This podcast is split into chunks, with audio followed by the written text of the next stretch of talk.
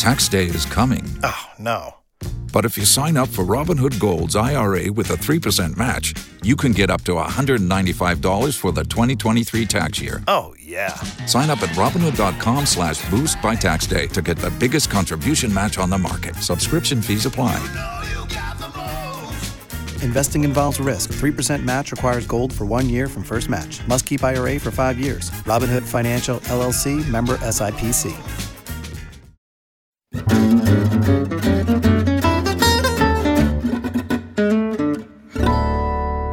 back to The Bulwark Goes to Hollywood. My name is Sonny Bunch. I'm culture editor at The Bulwark. Uh, and I'm very pleased to be joined today by Ken Harbaugh. Now, Ken is a former U.S. Navy pilot uh, who's writing on civil military affairs, has appeared in The Atlantic, The New York Times, a little website called The Bulwark, uh, and the Yale Journal of International Law. He served as commentator for All Things Considered on National Public Radio, hosted Crooked Media's Reclaiming Patriotism, and uh, currently hosts the podcast Warriors in Their Own Words, um, as well as the award winning podcast and YouTube series Burn the Boats. Uh, but we have Ken here today to talk about a new documentary, uh, Against All Enemies, which uh, is, is debuted at Tribeca. Um, got a really good response there. Uh, we're going to talk about that movie and what uh, kind of inspired him to, to, to produce it, as well as just the business of documentary making in general. Ken, thanks for being on the show today. Really appreciate it. Hey, thanks, Sonny. Great to be here. So, all right. So let's uh, first let's just set the stage. Let folks know what the what the movie is about. Uh, Against All Enemies is a documentary about the um, the the state of. Uh, I, I will let you describe it. I, I don't want to put words in your mouth. Describe describe what's going on in this documentary so folks know what they're getting into. Yeah, well, let me tell you how it all began. Uh, like many people, I watched the January 6th insurrection in horror and was even more appalled in the in the following days and weeks to learn that so many of my fellow vets were involved. And if you lump in those who served in in law enforcement, um, I mean the the numbers were just really alarming. And I reached out to some buddies to figure out you know what the heck is going on. And the more I dived into organizations like the Oath Keepers, like the Three Percenters, like the Proud Boys that specifically target and recruit veterans, the more I realized we were we were on the cusp of something truly dangerous. And the film, even though it takes January 6 as its jumping off point, I think the scariest thing about it is that it's not a film about January 6th. It's a film about what's to come, about this cadre of highly trained, high, highly experienced uh, military vets at the core of these organizations that is planning for the next one. And there's also there's a lot of history in this documentary as well. I mean, you you uh, get into kind of the um, the ways in which uh, conflicts lead to members of the military joining uh, uh militias, other domestic organizations like that, uh, and and how that um, how that training, but also the the loss of that sense of camaraderie that they had over um, o- overseas or in conflict, uh, you know, in, in the civil, in the case of the Civil War, of course, here at home. Um, but also just uh, the sense of losing the country. Like lo- they come home, they don't recognize what they see. Yeah. Well, to understand where we're headed, we, we really have to understand where we're coming from. And one of the most alarming insights in the film offered by the the professor Kathleen Belew, who literally wrote the book on this, Bring the War Home, is that membership in violent extremist organizations always spikes after America's foreign military misadventures. It spiked after World War One, where you saw a resurgence in Klan membership after World War II, after the Vietnam War.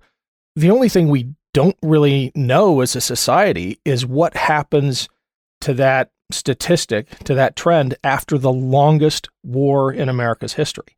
Uh, we know it's going to be bad, but we we don't know how bad. We have absolutely seen the growth in that membership uh, of extremist organizations like the Three Percenters and and Proud Boys.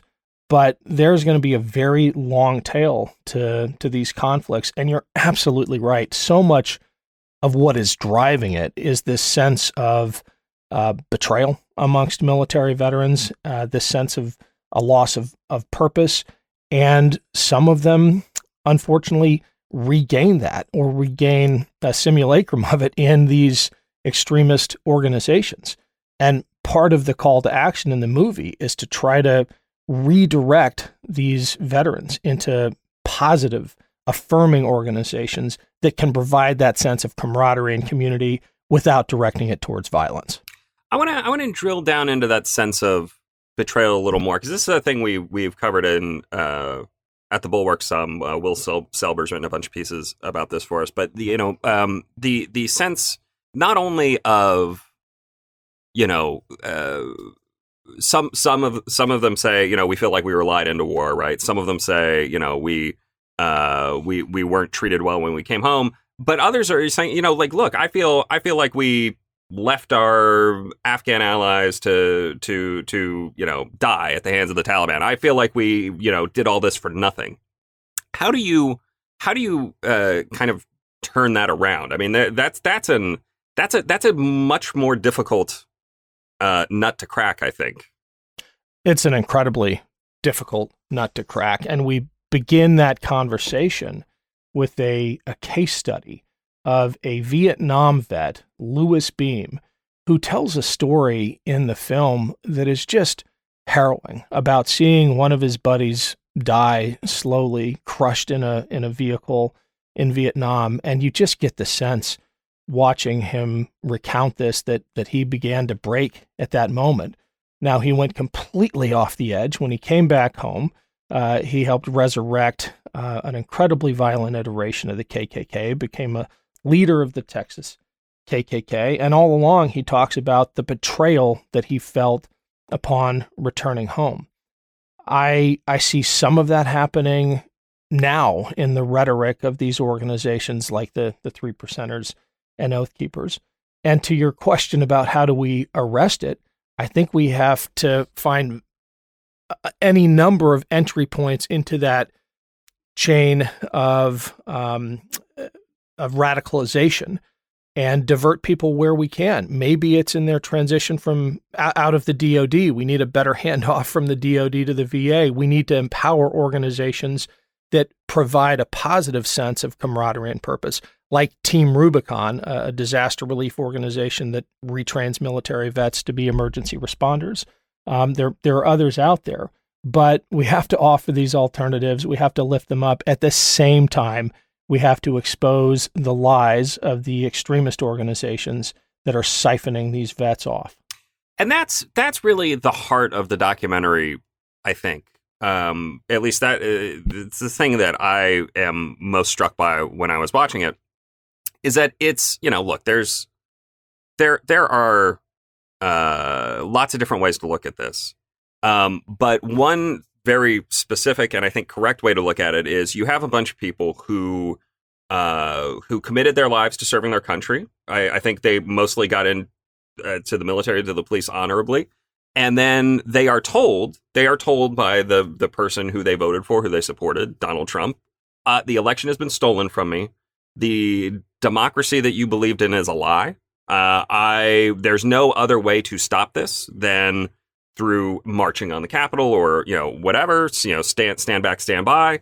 I, I the, the root cause here, you know, the downstream issue, as one of one of the the the guests on your documentary uh, notes, is the culture. How do you, how do how how do we stop that part of it? And I like I don't. I'm asking this. I don't think there is a good answer uh, because it's it is such a it's such a it is such a uh, a horrible mess with a totally irresponsible person kind of at the at the start of it that I don't know what what to do here. Well, we have to acknowledge that it's not just the former president. It's not just Donald Trump. There is an entire ecosystem that propagates and amplifies that lie and builds on it. And a lot of them are veterans. And that is one of the things the movie tries really hard to do is place the moral burden where it properly lays, which is on the, the Mike Flynn's and the JD Vances who agitate from a safe distance, of course, right? Josh Hawley is the prime example of this. He pumped his fist and then ran as fast as he could. And when I when I think about the vets who were there on January 6th, what really strikes me is that so many of them honestly believe they were doing the right thing. They live in a in an alternate world of truth that has been constructed by liars who know better the Flynn's, the Vances, the Eric Greitenses of the world, obviously the former president himself. And I want to make sure that when we talk about moral culpability, obviously we need to we need to lock up those perpetrators who uh, who broke the law and beat up cops on January 6th, but we cannot lose sight of the instigators who, from a safe distance, created this mess and compelled their followers to acts of violence. I, I mean, I, you know, watching Mike Flynn uh, uh, in the documentary was a reminder of just how far he has fallen. I, I, like I I don't understand what happened to to Flynn and listening to uh, you know General Stanley McChrystal talk about uh, you know uh, he Mike Flynn is my friend. I don't know what happened to him. Um, I, how how do we, we how do we uh, as as as a society kind of try and turn people away from him? I mean, I, I don't know what what is the what is the response here. Well, Great question. I don't think we can turn Mike Flynn, just like I don't think we can we can recover or rehabilitate folks like JD Vance or or Eric Greitens. Believe me, in in certain cases I have tried. I think we have to expose their lies at every opportunity. And we have to we have to make it really difficult for their followers to continue on that path. Now that is hard to do at scale, it is really hard because of just how stovepiped media is these days. And, and you know, those people are not listening to this show more than likely, but they might still be listening to their brother in law or their kids. And I think at the end of the day, it comes down to having conversations with people you care about, people who might be on that path, and pulling them aside and saying, you know, is this really worth it? Do you really buy all this craziness that Mike Flynn, let's just take one example, is spewing about microchips under the skin and, and this this kind of nonsense.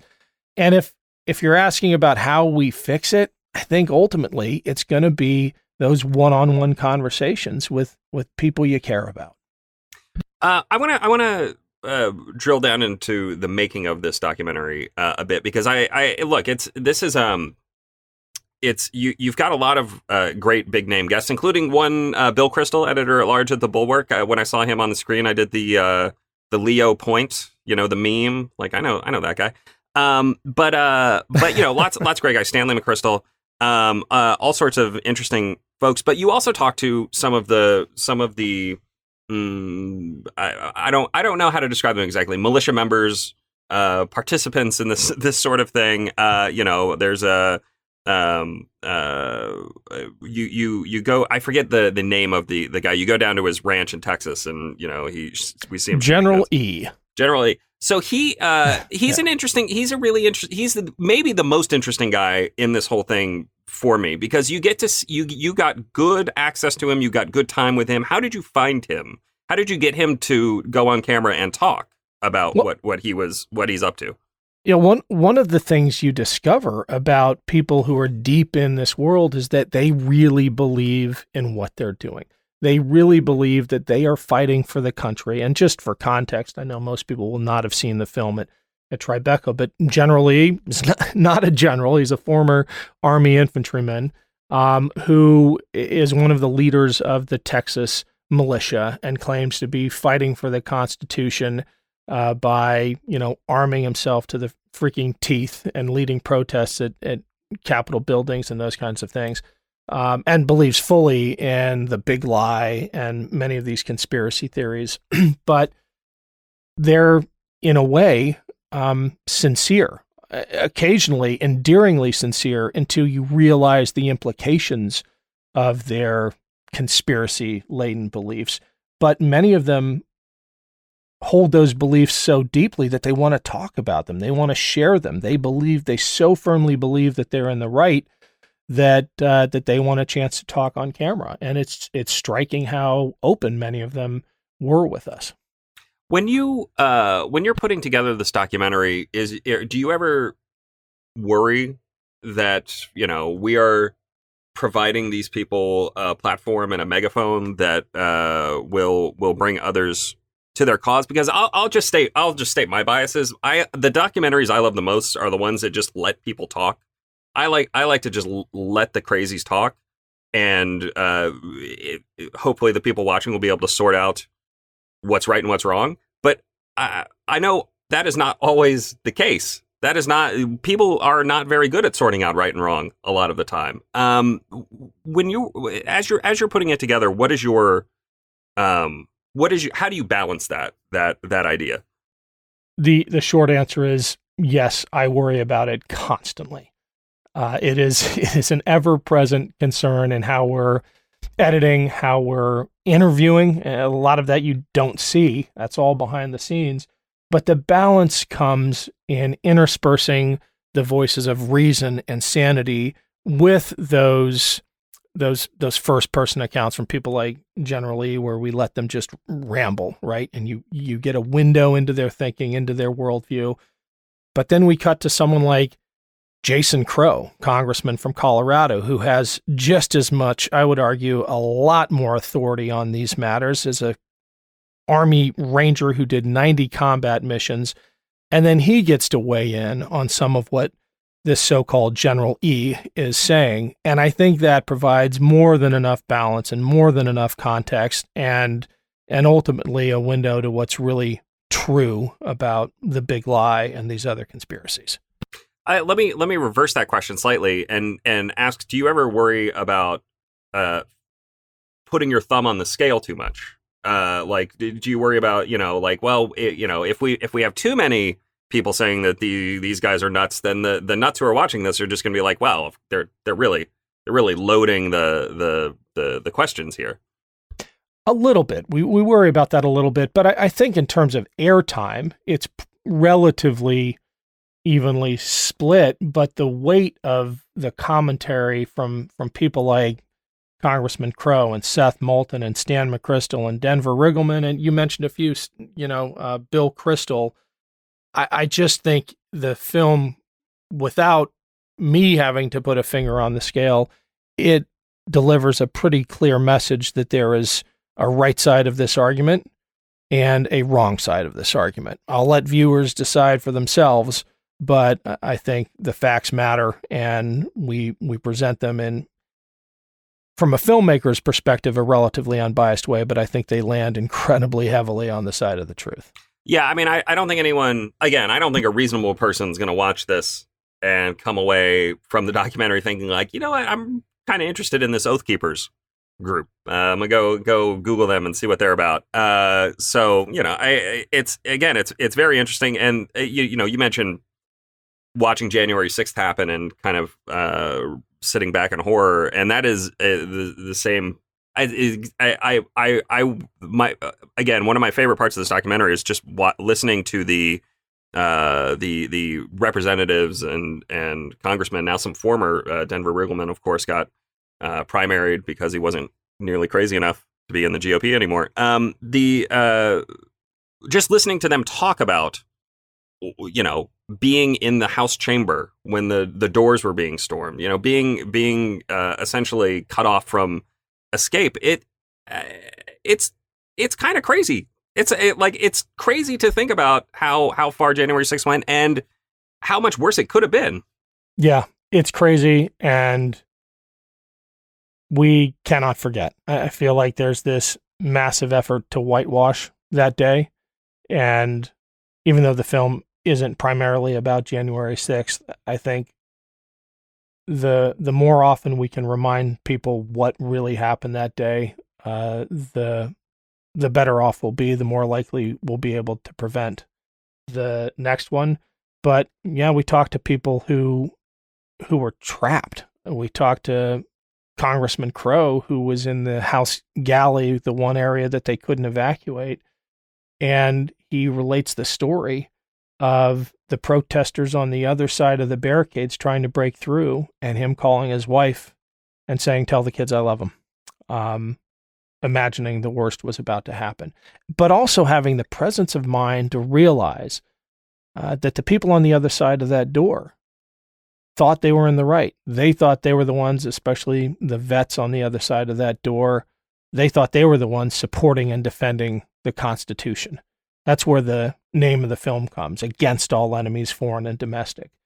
Uh, and that's the real that's the real question we highlight in the film. How did people on the other side of that barricade arrive at this point where they really feel like they are defending the Constitution against all enemies?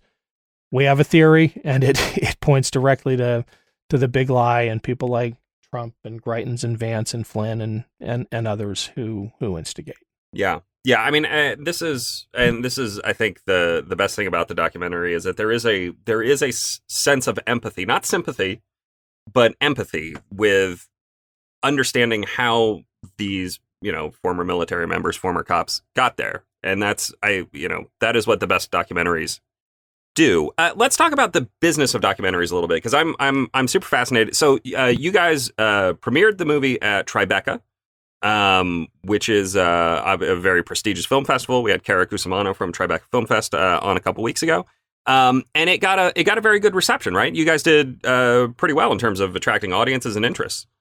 Yeah, we did great. I think people must have been sneaking into the premiere because uh, they were literally standing on the sides of the theater. So packed house on opening night. They gave us two more theaters. That's always a great sign.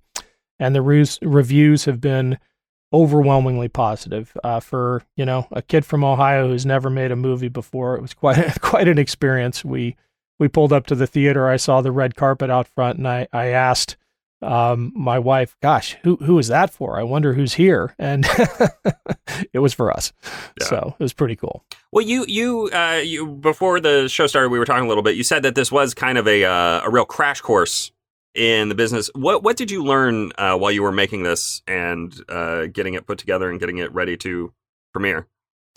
I learned a lot. I, I learned that making a film like this is only half the battle. Um, a lot of the work happens after you've delivered the final cut, and you need to find the right partner to get it out into the world. You need to find the right ways to to get it to the audience that that you want to see it. That's all been a fun challenge, I'll have to say. At, at no point in the making of this film was I pulling my hair out. It, has been it's been a heck of a ride, but the business of documentary filmmaking is uh, you know it, it's its own world. There's the creative side, and then there's the business side, and you, you kind of have to navigate both. Well, let, us talk a little bit about the funding because I mean this is not a this was this does not look like a cheap uh, production. I, the, the the the quality is is very good uh, with the interviews and the the title credits. like it all looks really really nice. Um, how did you guys uh, cobble together the funding for this? Were there, were there grants? What what were where where'd you guys get the money? Yeah, about half grants, half investors, and it, it, it I guess is reassuring in a way that there are still a lot of people out there who care deeply about issues like this, who care deeply about defending democracy and are willing to put their their money where their um, where their values lie. And we honestly didn't have that difficult of a time raising the funds to to support the movie. And you know, hopefully at this point we just find the right partner to get it in front of as many eyeballs as possible. And you guys do uh, you you are in talks with some folks. To we, I won't ask you to reveal any specifics here. You know, I know negotiations are ongoing, but you guys are you guys are talking to a few uh, distributors, yeah? We are, we are, uh, and huge credit to Tribeca for showcasing the film and the way it did, for getting us in in front of the right people to to help us tell the story. And we're we're on to the next lily pad, which is talking to those distributors and figuring out the best partner and, and the best deal. I think the lily pad analogy is pretty good because there's you know probably dozens of them between the idea and reaching the audience, but we're we're on the last stages of that. Yeah. Uh, well, what were what were some of the other lily pads before this? I mean, it, like obviously this starts somebody you know you sit up in the middle of the, the night, you're like, I got to do this documentary, uh, or you know, however it works. What what were walk us through each of those lily pads to get to where we are right now? Sure. Uh, I mean, the first thing is finding the right talent, meaning creative talent, to help you to help you put together a compelling story.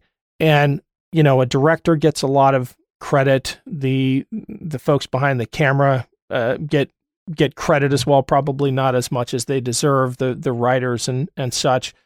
but finding the right archivists, for example, something I never considered going into this. But if you're going to tell a story that requires you to dive deep into the archives, into the historical record, uh, you you've got to find talented people who can literally go to the Rice University archives and pull film on tape of of Louis Beam, the character I mentioned earlier who came back from from Vietnam and was radicalized.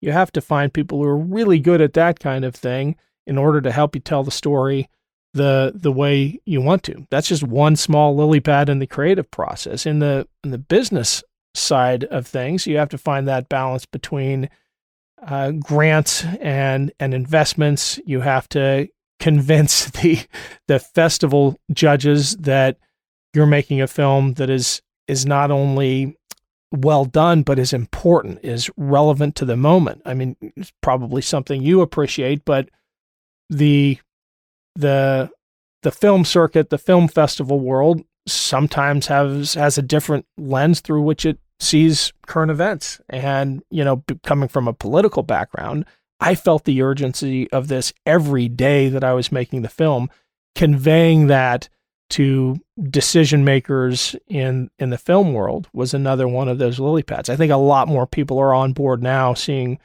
what's happening in the Republican primary. But, you know, just another example of of trying to make those connections and a convincing argument for the business case of a film. Yeah, and uh, you, of course you you mentioned the talent, uh, getting a talent on board. This is uh, Char- is it Charlie Sadoff? Sadoff? How do I? Uh, Charlie Sadoff is the Sadoff, director. Yeah. Um, uh, first, his first extraordinary talent. His first uh, directorial effort. Yeah. That first major directorial, yeah, directorial debut. A lot of um, a lot of other credits to his name, but you know this is the big one. Yeah. Um, and then, uh, of course, uh, Sebastian Junger, uh, who uh, uh, best-selling author, um, uh, the I, I, the director, I believe, of Restrepo and a bunch of um, other good stuff about Afghanistan and, and elsewhere, is is on board as an EP. What was his involvement with the with the film? Yeah, well, Sebastian co-wrote it with me. Yeah. Um, so that voiceover is is Sebastian and, and me. Oh, it is. I I was trying to figure. I was trying to place the the voice there. And oh no, yeah. the voiceover script is, oh, okay. is Sebastian and me. Okay. The voice you'll recognize because it's Peter Coyote who does all Ken Burns' films. Yes, so. I, see. That's why I was like, I was God. I know. I recognize that that voice from somewhere. But uh, yeah, no, that's great. Yeah. Um, yeah, I look the the documentary. Uh, you can you can actually watch it uh, virtually. The Tribeca Virtual Film Fest, if you want to um, get a sneak peek before it's on, uh, you know, one of the the big streaming channels. Uh, uh, it's always good to support the festival, um, which is supporting uh, films like this. so check that out. Check just Google it. You can just Google "Against All Enemies" Tribeca. You'll you'll be able to find it. Um, but it's again, it's a, it's important to support the festivals. It's important to support the films and uh, the people who make them. Um, that was pretty much everything I wanted to ask. Was uh, what what did I forget to ask? What what what have I failed to ask? What should uh, folks know either about the documentary or uh, the the world of uh, uh, militias? what what do you think people should know about? Well, well, about the documentary. First of all, you asked everything. Best interview I've ever done. Great job, Sonny. Um, Thank you. that's what. That's what. That's the proper response to that. But right. no, that was. um, it's I think important for people to understand the place this film is coming from, and just about everybody in, involved with it has a connection to the military or to veterans. They they deeply care. Charlie is from a military family. I'm a military vet. You know, we have another EP uh, who's a, a, a Navy SEAL. Sebastian Junger, of course, deployed multiple times as an embed with the with the military, with the Marine Corps, Restrepo and Korengal uh, being you know his his proof of that. Those films, but if if we're being tough on some veterans who have strayed, it's because we care. We we love the community. Uh, we we want to we want to address a real issue in in the veterans community, and it comes from a place of real concern, both for the country and what this violent movement portends, and for those who have been wrapped up in it. Yeah, I, I want to. I just want to uh, emphasize that for a moment because very early on in the the film, uh, one of your uh, Michael Breen, who co-wrote a piece with you in the um, the Bulwark here, uh, this this uh, it's up on it went up, it went up on Wednesday. Uh, um, but he, you know, very very early on says, "Look, we're we we don't need to be afraid of our veterans. We don't need to be afraid of all of our veterans. There's, you know, this is not." Um, it's not like 100% of them are coming home and and but there there is a disproportionate number here and trying to redirect that energy uh, is is important. Um, what were some of there? There are some organizations towards the end of the film uh, that you guys talked about a little bit uh, that that can help with that. Can we? Can you talk a little bit more about them here, just to give give people some some ideas on organizations that can help? Yeah, I'll absolutely share that. I mean, we have a couple of impact partners with the films. Uh, with the film, we have Veterans for Responsible Leadership, uh, which which seeks to hold veterans uh, who are are are propagating things like the big lie to account. The the J.D. Vances of the world. It's hard to believe he was a, a U.S. Marine. Uh, there's New Politics, which helps veterans uh, and other service alumni, say Peace Corps or Teach for America, enter politics and take that spirit of service to to Washington. And then there are groups that I think can help address the the rank and file issue, like Team Rubicon, who can help reintegrate veterans by the tens of thousands into civilian life. I think Team Rubicon has well over 100,000 veteran volunteers now who are deploying to disasters literally around the world using their skills and experience to do good. Organizations like that can can help address uh, a lot of of what what ails us here. Yeah. Uh, Ken, thank you very much for being on the show. Again, the name of the documentary is Against All Enemies. Uh, hopefully, it will be coming soon to a streaming platform near you. Uh, but uh, in the meantime, again, you can you can check it out at the Tribeca website. Um, my name is Sonny Bunch. I'm culture editor at the Bulwark, uh, and I will be back next week with another episode of The Bulwark Goes to Hollywood. We'll see you guys then.